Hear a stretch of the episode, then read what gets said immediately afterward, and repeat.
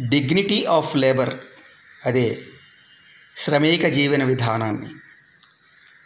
ప్రతిబింబించే ఈ చక్కటి సాహిత్యంకి అంతే చక్కగా శ్రవణానందంగా వినిపించిన శిరీష చాలా చక్కగా చెప్పావు కథని.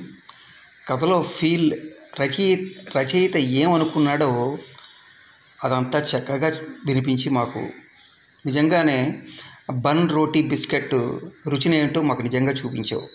All the best